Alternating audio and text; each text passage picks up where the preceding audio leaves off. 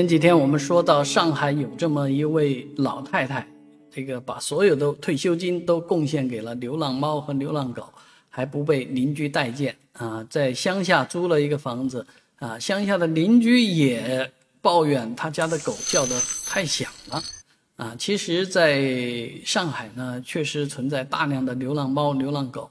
怎么处置是一个很大的问题。而在奉贤西渡呢，有这么一个动物绿洲啊，这个绿洲里面收养了大量的猫狗，这些猫狗呢，确实在这里寻到了一种幸福的归宿。而这个市区里面的朋友呢，爱猫爱狗人士呢，也把他们收养的流浪猫狗啊送到这里，让他们有一个非常开心的这个生活环境啊，也能够这个与自己的朋友啊这个和平相处。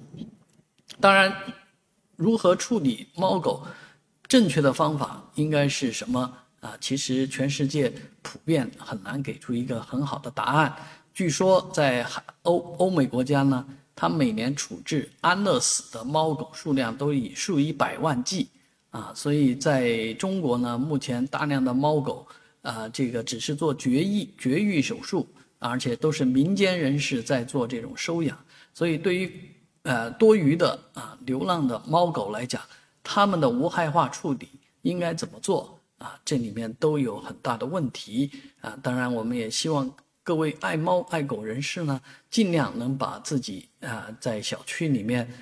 这个供养的这个费用呢挪到像类似这样的动物绿洲里面去，让这些猫狗呢有一个合适的地方可待啊！当然，